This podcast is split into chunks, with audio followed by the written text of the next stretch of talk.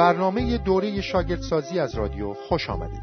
در این مجموعه درس ها فرصت خواهید یافت تا مسائل عیسی مسیح را درک نموده آنها را تعلیم دهید. با استفاده از راهنمای تفسیر مسائل دو معلم مسئله گوسفندان و بزها را در متا فصل 25 آیه 31 الی 46 بررسی خواهند نمود. به یاد داشته باشید که این مثل در چارچوب های مربوط به ملکوت خدا بیان شده است.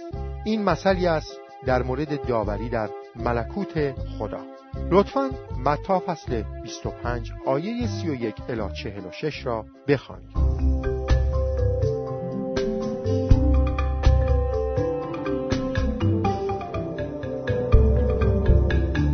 متا فصل 25 آیه 31 الی 46 می‌فرماید هنگامی که من مسیح موعود با شکوه و جلال خود و همراه با تمام فرشتگانم بیایم آنگاه بر تخت پاشکوه خود خواهم نشست. سپس تمام قومهای روی زمین در مقابل من خواهند ایستاد و من ایشان را از هم جدا خواهم کرد. همانطور که یک چوپان گوسفندان را از بزها جدا می کند گوسفندها را در طرف راستم قرار می دهم و بزها را در طرف چپم. آنگاه به عنوان پادشاه به کسانی که در طرف راست منن خواهم گفت بیایید ای عزیزان پدرم. بیایید تا شما را در برکات ملکوت خدا سعین گردانم. برکاتی که از آغاز آفرینش دنیا برای شما آماده شده بود. زیرا وقتی من گرسنه بودم شما به من خوراک دادید. تشنه بودم به من آب دادید. غریب بودم مرا به خانه تان بردید. برهنه بودم به من لباس دادید. بیمار و زندانی بودم به عیادتم آمدید. نیکوکاران در پاسخ خواهند گفت خداوندا کی گرسنه بودید تا به شما خوراک بدهیم؟ کی تشنه بودید تا به شما آب بدهیم؟ کی غریب بودید تا شما را به منزل ببریم؟ یا برهنه بودید تا لباس بپوشانیم؟ کی بیمار یا زندانی بودید تا به ملاقات شما بیاییم آنگاه به ایشان خواهم گفت وقتی این خدمتها را به کوچکترین برادران من می کردید در واقع به من می نمودید. سپس به کسانی که در طرف چپ من قرار دارند خواهم گفت ای لعنت شده ها از اینجا بروید و به آتش ابدی داخل شوید که برای شیطان و ارواح شیطانی آماده شده است زیرا گرسنه بودم و شما به من خوراک ندادید. تشنه بودم و به من آب ندادید. غریب بودم و به من جا ندادید. برهنه بودم و مرا نپوشاندید. بیمار و زندانی بودم و شما به ملاقاتم نیامدید. جواب خواهند داد خداوندا کی شما گرسنه و تشنه یا غریب و برهنه یا بیمار و زندانی بودید تا خدمتی به شما بکنیم. در جواب خواهم گفت وقتی به کوچکترین برادران من کمک نکردید در واقع به من کمک نکردید و این اشخاص به کیفر ابدی می‌رسند. ولی نیکوکاران به زندگی جاوید خواهند پیوست. نکته اول درک داستان طبیعی مثل. این در واقع یک مثل نیست. با این وجود عناصری از مثل را در خود دارد. برای مثال گوسفندان و بزها هنگام چریدن در طول روز اغلب با هم مخلوط هستند. اما وقت غروب زمانی که شبان گله خود را فرا می‌خواند بزها پاسخی نمی‌دهند. گوسفندان صدای شبان خود را شنیده و دور او جمع می‌شوند. ولی بزها را باید جمع کرد. با بهرهگیری از این نمادسازی متا فصل 25 آیه 31 الی 46 داوری آخر را به طرز محیجی توصیف می کند. نکته دوم بررسی چارچوب آنی و تعیین عناصر مثل زمینه این توصیف از داوری نهایی چیست؟ چارچوب این توصیف از داوری نهایی در متا فصل 24 و فصل 25 آمده است. این دو فصل در بردارنده تعلیم عیسی در مورد مسائل زمان آخر هستند. پیام این دو فصل این است که مسیحیان باید هوشیار باشند زیرا مسیح به عنوان داور و پاداش دهنده رجعت می کند. نبوتهای این فصلها هم به رویدادها در آینده نزدیک اشاره دارند و هم به وقایع زمان آخر. در متا فصل 24 رسیدن داوری به اورشلیم و داوری نهایی کل جهان به هنگام بازگشت مسیح با هم آمیخته شدند تا تعلیم بزرگی در مورد مسائل زمان آخر تشکیل شود. فاجعه قریب الوقوع اورشلیم به عنوان یک نمونه عمل می کند. به عبارتی مثالی است که عذاب زمان آخر را به تصویر می کشد. در متا فصل 25 مسئله ده باکره تعلیم می دهد که هوشیاری و آمادگی هر روزه برای هر مسیحی ضرورت دارد زیرا زمان بازگشت مسیح نامشخص است مثل قنتارها می آموزد که وفاداری و پشتکار در بکارگیری توانایی ها و فرصت های خدادادی پیش از داوری نهایی برای هر فرد مسیحی الزامی است. در این مرحله عیسی داوری آخر را به زبانی مهیج و تکراری نمادین توصیف می کند. داستان و توضیح یا کاربرد در فرم توصیفی از داوری نهایی آمده است. نکته سوم تعیین جزئیات مربوط و نامربوط در مثل بیایید به نوبت توضیح دهیم کدام یک از جزئیات این توصیف نمادین از داوری نهایی واقعا ضروری و مربوط هستند. آیا تخت داوری بر روی زمین است یا در آسمان؟ برخی از مسیحیان بر اساس زکریا فصل چهارده آیه چهار تخت را بر روی زمین در نظر می‌گیرند. با این حال زکریا فصل چهارده آیه چهار از تخت سخن نمی‌گوید و به علاوه این احتمال کاملا وجود دارد که مسیح پس از داوری نهایی در آسمان بر روی زمین قرار گیرد. در کتاب مکاشفه تخت خدا و بره عیسی مسیح عموما در قسمتهای بالا و احتمالا در آسمان قرار دارد یعنی جایی که مسیحیان راستین صعود کرده و با شادی مسیح را ملاقات می کنند. آیا داور خدای پدر است یا خدای پسر؟ در امور پیشرونده الهی از قبیل خلقت، مشیت، رستگاری و داوری هر سه شخصیت تسلیس اقدس با هم عمل می کنند. با این وجود از این بخش روشن می شود که برای قدردانی از کار شفاعت مسیح امتیاز داوری به وی به عنوان واسطه عطا می شود. عیسی شاه خوانده می شود و تمامی اختیارات آسمان و زمین از آن او می گردد. نقش فرشتگان چیست؟ آنها در زمان آخر با عیسی مسیح همکاری می کنند. هنگام بازگشت مسیح آنها موکب شکوهمند مسیح را تشکیل می دهند و دو وظیفه مهم را به عهده دارند. یک پس از قیام مردگان و تبدیل شدن کسانی که هنوز بر روی زمین زنده هستند فرشتگان قوم برگزیده خدا را از همه جای زمین جمع می کنند قوم برگزیده خدا همه مسیحیان راستین هستند.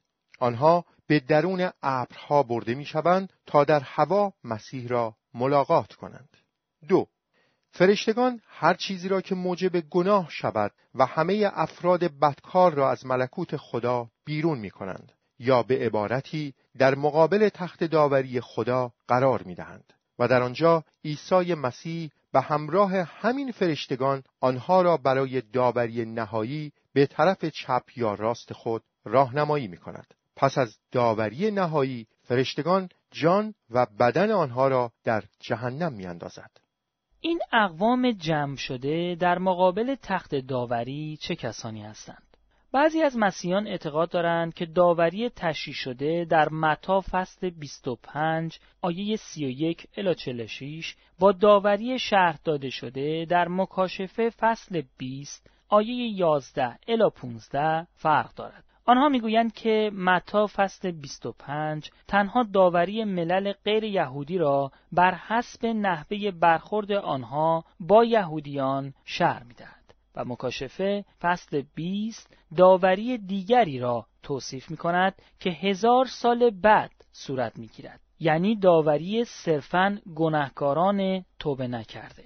با این حال هیچ سندی مبتنی بر کتاب مقدس بر این تمایز وجود ندارد. داوری توصیف شده در متا فصل 25 و مکاشفه فصل 20 یکی بوده و همان داوری نهایی است. داوری شرط داده شده در متا فصل 25 آیه 31 الی 46 داوری نهایی و جهانی است. همانطور که داوری توصیف شده در مکاشفه فصل 20 آیه 11 الی 15 نیز چنین است. متا می‌گوید همه اقوام و قوم یهود را جداگانه ذکر نمی کند. به علاوه متا فصل 19 آیه 28 مخصوصا اشاره می کند که هنگام تازه شدن همه چیز وقتی عیسی بر تخت سلطنت پرشکوه خود جلوس کند ملت یهود داوری خواهد شد که درست در همان زمان است. بنابراین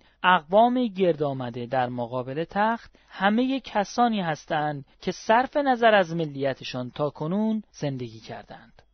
چه تعداد داوری نهایی وجود خواهد داشت برخی افراد تعلیم می دهند که داوری های نهایی متعددی وجود خواهد داشت و این با نظریه آنها در مورد دو بازگشت جداگانه مسیح و دو رستاخیز جداگانه به فاصله هزار سال هماهنگی دارد. آنها تعلیم می دهند که یک داوری تنها مخصوص کسانی است که هنگام بازگشت اول مسیح به او ایمان دارند.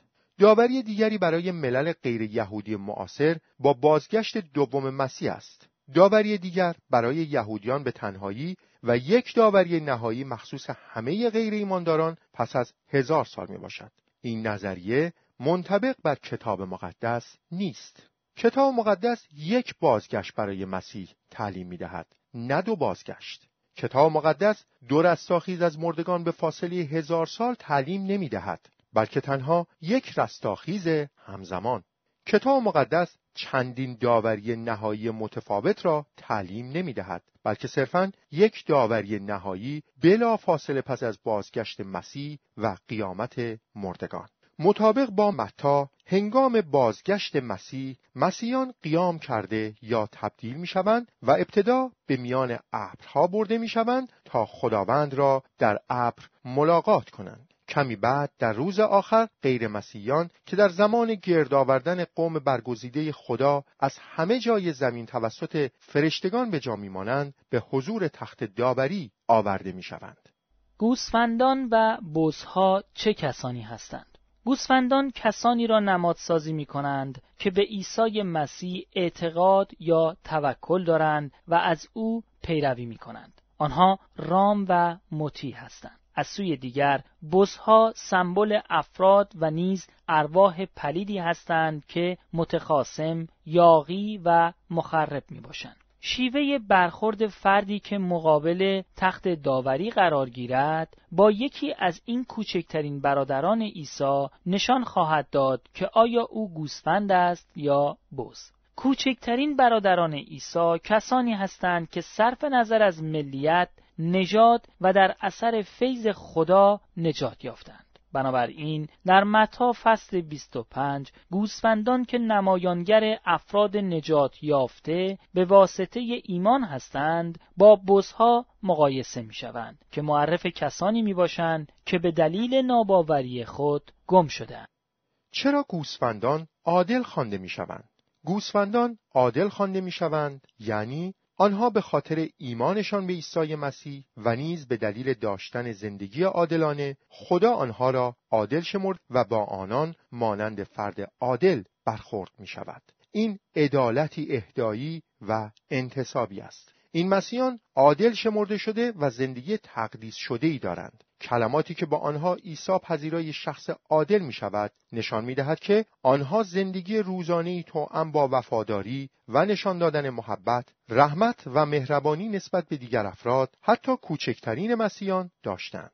در امور عادی و جزئی زندگی بود که این افراد ثابت کردند شاگرد مسیح هستند نه در معجزات فوقالعاده و اقدامات بزرگ این پیروان صمیمی مسیح که در امور عادی زندگی موجب سربلندی مسیح شدند مبارک خوانده می شوند. آنها خدمت خود را خودجوش و با شادی شناسی و فروتنی انجام داده و سپس کاملا آن را فراموش کردند.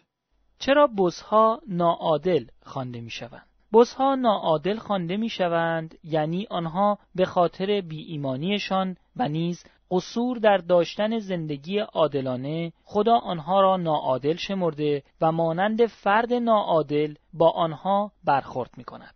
کلماتی که عیسی برای محکوم کردن ناعادلان به کار می‌برد نشان می‌دهد که آنها به خصوص به دلیل گناهان قفلت محکوم می‌شوند در این بخش حتی به یک عمل شرورانه همانند زنا، دزدی و غیره اشاره نشده است. تنها گناهان قفلت از قبیل قفلت در نشان دادن محبت، رحمت و مهربانی به دیگران به خصوص به کوچکترین مسیحیان مورد اشاره قرار گرفتند. ابراز تعجب آنها به هنگام ترد شدن ریشه در خودفریبی و بی ایمانیشان دارد.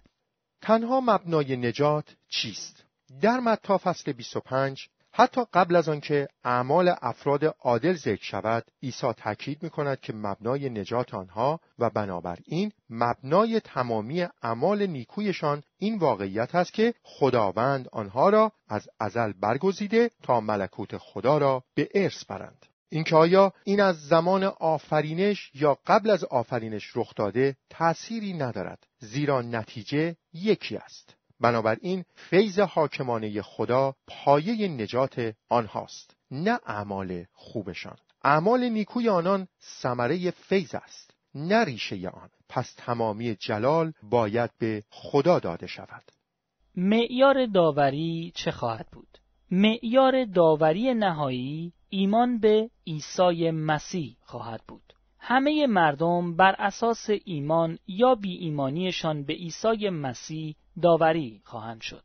گواه ایمان واقعی یا بی ایمانی در روش برخورد مردم با کوچکترین برادران مسیح نهفته است. یعنی در روش برخورد آنها با مسیحیان دیگر. اعمال خوب ایمانداران کم یا زیاد شاهد ایمان صمیمانه آنهاست. در حالی که گناهان قفلت بی ایمانان چه زیاد و چه کم گواه بر بی ایمانیشان خواهد بود. در داوری نهایی اعمال نیک ایمانداران یا گناهان قفلت بی ایمانی در حضور همه اعلام خواهد شد. روشن است که مبانی داوری نهایی ایمان یا بی ایمانی است و نه کارهای خوب یا گناهان قفلت.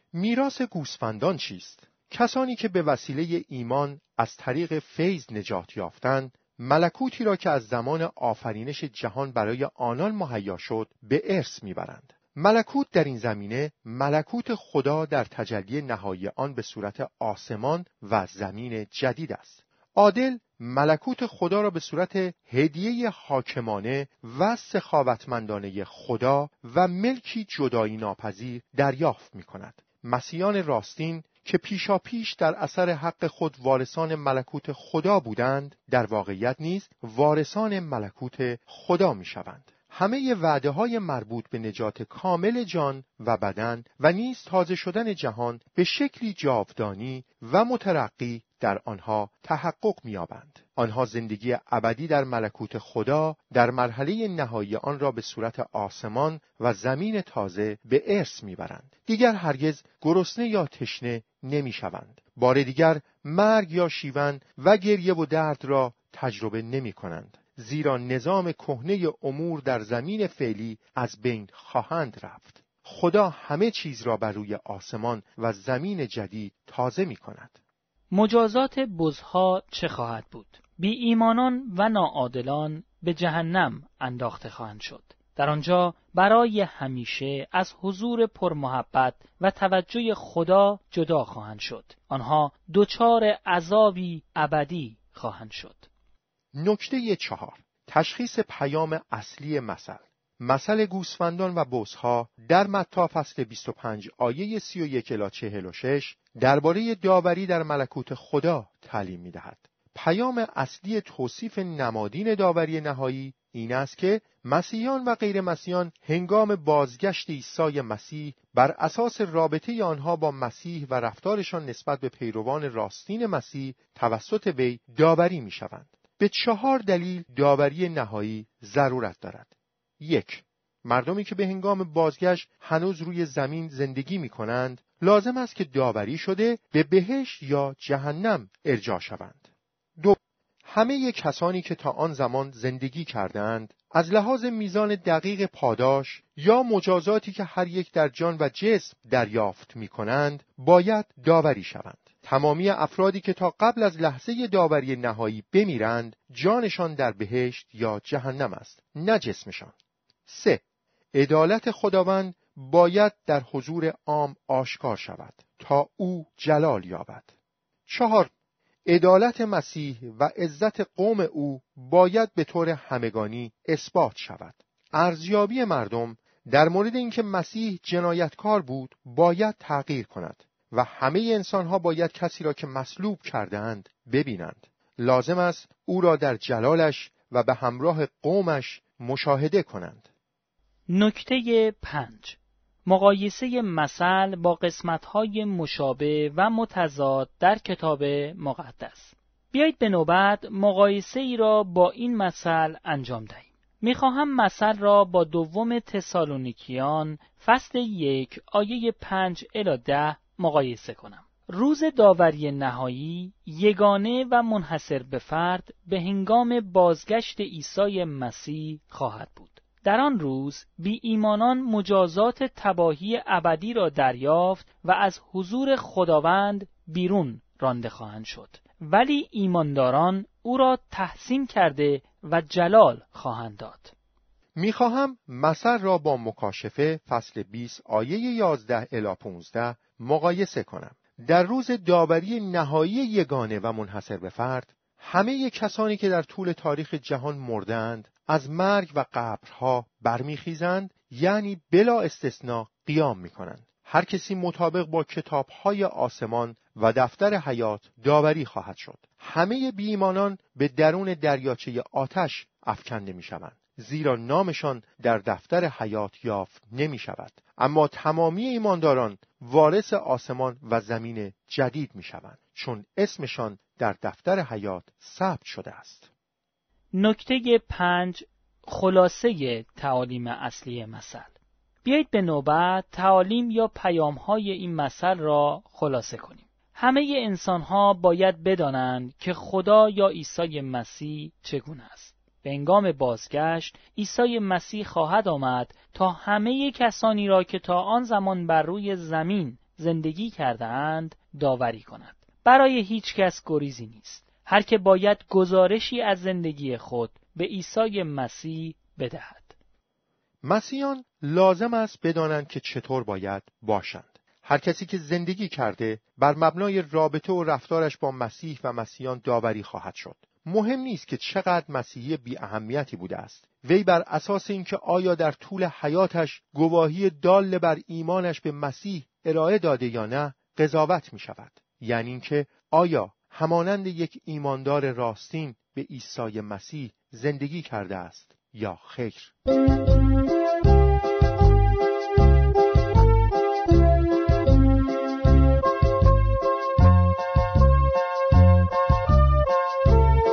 تکلیف برای هفته آینده.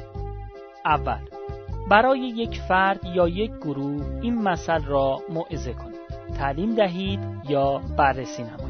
نکته قابل توجه در اینجا تعالیم مسئله عیسی مسیح پایان می‌یابد. در طول دو هفته آینده کتاب مکاشفه را بررسی خواهیم کرد. لطفا کتاب مکاشفه را مرور کنید. دوم کتاب های دستور عمل بروید و ملکوت خدا را موعظه کنید را ملاحظه کرده و به آدرس اینترنتی www. دو تا نقطه نت مراجعه کنید. این آدرس را به حروف تکرار می کنم www نقطه d o t a نقطه n e t سوم هر شنبه تا چهارشنبه به برنامه دوره شاگردسازی از رادیو گوش دهید.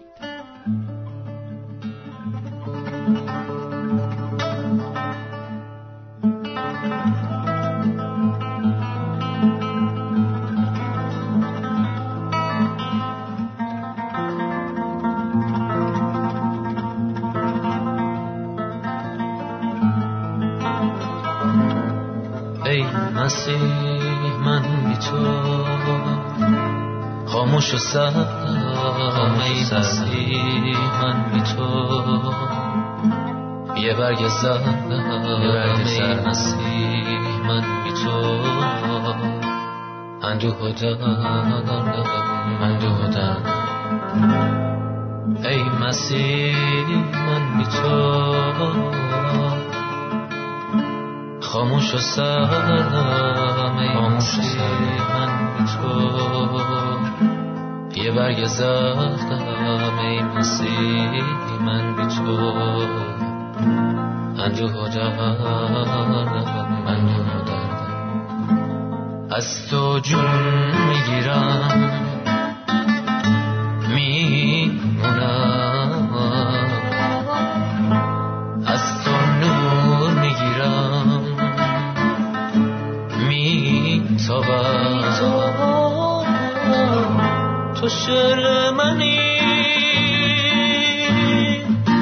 تو صدامی من ساز تو من ساز تو. تو نوامی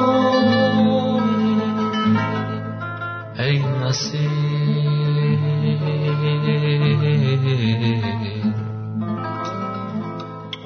من بی تو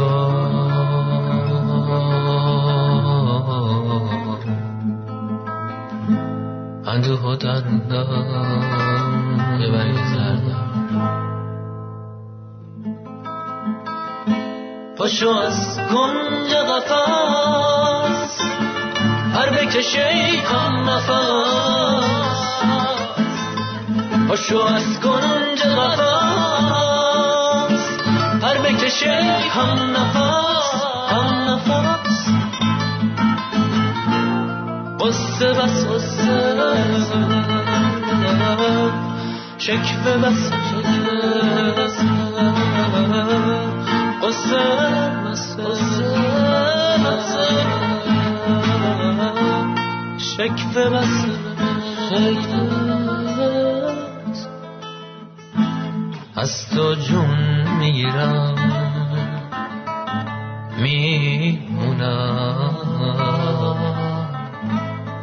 از تو نور می‌گیرم میتابم.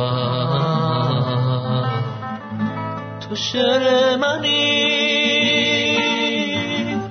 تو صدامی من ساز تو من. ساز تو تو نوامی